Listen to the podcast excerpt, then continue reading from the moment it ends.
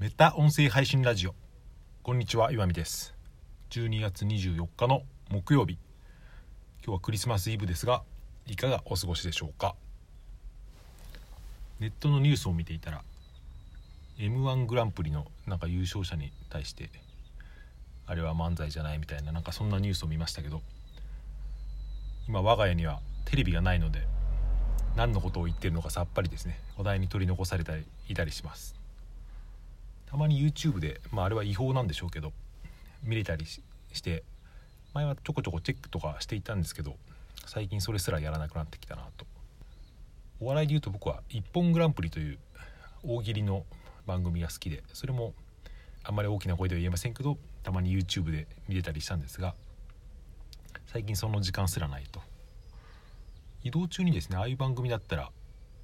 例えばスマホで流し聞きみたいのできると思うんですけど、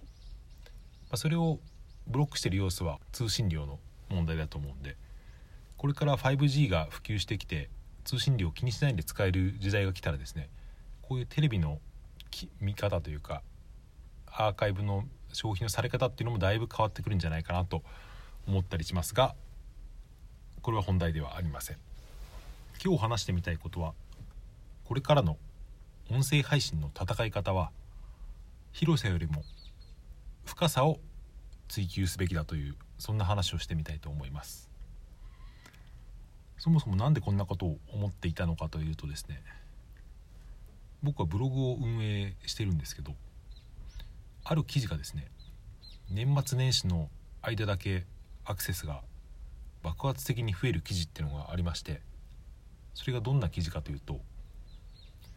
僕が年末年始を嫌いな8個の理由みたいなちょっと正確かどうか忘れましたけどたまにタイトルを変えるんで、まあ、そういう記事なんですよ。確か2年ぐらい前の大晦日の日にですね一人で眠れない中書き上げたまあ言ってみればたわごとなんですけど、まあ、ブログに本来そういうたわごとを載せ載せるべきじゃないんですけど放置していたらですねその翌年の去年かの年末年始にかけてですね、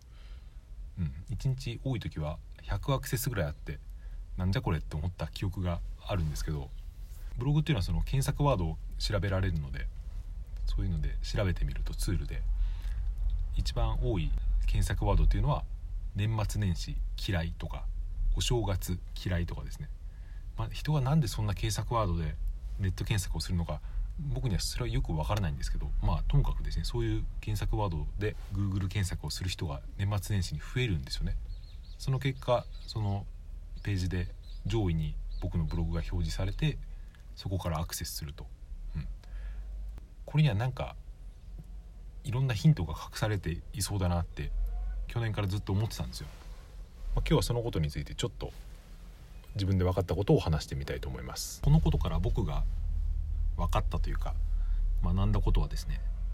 世の中には本当にいろんなことを考えている人がいて自分の発信した何がですね誰に届くかっていうのは予想もしないところでコンテンツが人に届くってことはあるっていうことと、うん、それでこれが大事だと思うんですけどそこに自分が思いもよらない人に届く届かせるためにはですね、うん、何よりもその自分が感じたものをですね突き詰めて強く発信するとたまにですけど遠いところに届くことがあるんですよね。細かいテクニックとか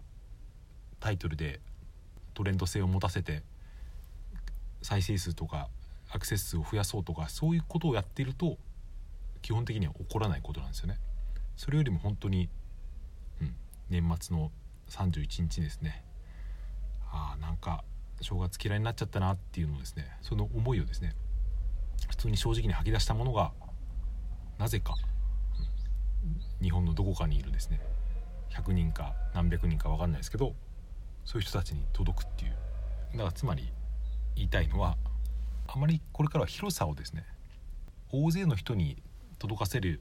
っていう意図でやってると結果的にそれは、まあ、空振りに終わることもあるし届いたとしても一過性で終わってしまうという。ストックみたいなコンテンツを作りたいんだとしたらその時はですね誰にも見向かれないものだったとしても長く続けていくとですねたまにヒットが生まれるというかトータルのコスパみたいな意味で言っても何ていうかその時の波っていうのは気にしない方が僕はいいんだなって最近考えるようになってきたんですよね。だからその音声配信の戦い方っていう意味で言っても、まあ、別にこういった音声配信で戦ってるっていうイメージでやってる人はあんまりいないと思いますけどまあでも何かしらの目的とか目標を持ってやってると思うんですよね誰しも。どんな目標っていうのは人それぞれだと思いますけどまあ自分の認知というか影響力を高めるためとか自己肯定感を高めるためとか、まあ、ビジネスにつなげるためとか自己承認欲求とかも何でもあると思うんですけどそのいずれをですね満たすためにしてもその場の一過性みたいなですね、まあ、いわゆる広さを狙う数を狙う戦い方っていうのはですね結局続かないんじゃないかというかあまり効果をなさないんじゃないかっていうことを思ってきました。まあ最後にあれな話をしますけど最初に言ったお正月だけアクセスが増える記事で言うと、うん、その何をその人たちが求めて Google に年末年始嫌いってその探してる答えをですねなんとなくイメージできてそれを捉えることができたらもしかしたらなんかつなげられるものがあるかもしれないしそういうのを深く考えるってことはですねマーケティングみたいな意味でも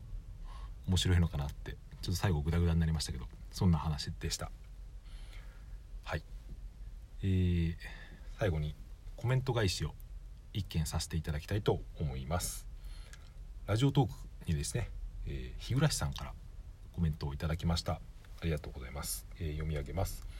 こんにちは。朝自宅でダウンロードしたトークを昼休憩に聞いているところです。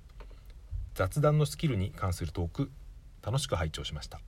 そしてこれに関して詳しく分析されているところに生意気ながらちょっと面白いなと感じてしまいました。最近トークの始めと終わりに挟まれている雑談もすごく自然な感じでこのスキルを思考されていらっしゃるのかなと。岩見さんの僕とつな中にも時々挟まれる面白話が好きで聞かせていただいています。これからも今のままの岩見さんでいてください。というコメント。ありがとうございます。この配信をダウンロードしてお昼休みに聞いてくださっているんですね、うん、貴重な何時間1時間か30分か分かりませんけど貴重な時間を使っていただいてありがとうございますというか、うん、なんだろう。眠くならないのかなってちょっと心配になりますけど、まあ、昼休みは眠くても構いませんよね。もしかしたら僕の声には睡眠効果があるのかななんて思ったりしますけど。まあそれは人それぞれなので。時々挟まれる面白話ってまあ僕は意識してる時もあるし実は意識しないで天然ボケみたいな時もあるようなんですけど、うんまあ、そういうの面白いと言っていただけるとですね、うん、こちらものびのびと配信ができるのでありがたいと思ってます。日暮さんありがとうございます。はいそんな感じで今日は終わりにしたいと思います。まあ明日はクリスマスですが、まあ、コロナの影響もあるし平日っていうこともあるからまああまり、うん、平常運転な方が多いかなと思いますし僕もそうですけどメリークリスマスということで良い一日をお過ごしください。ありがとうございました。さようなら。また明日。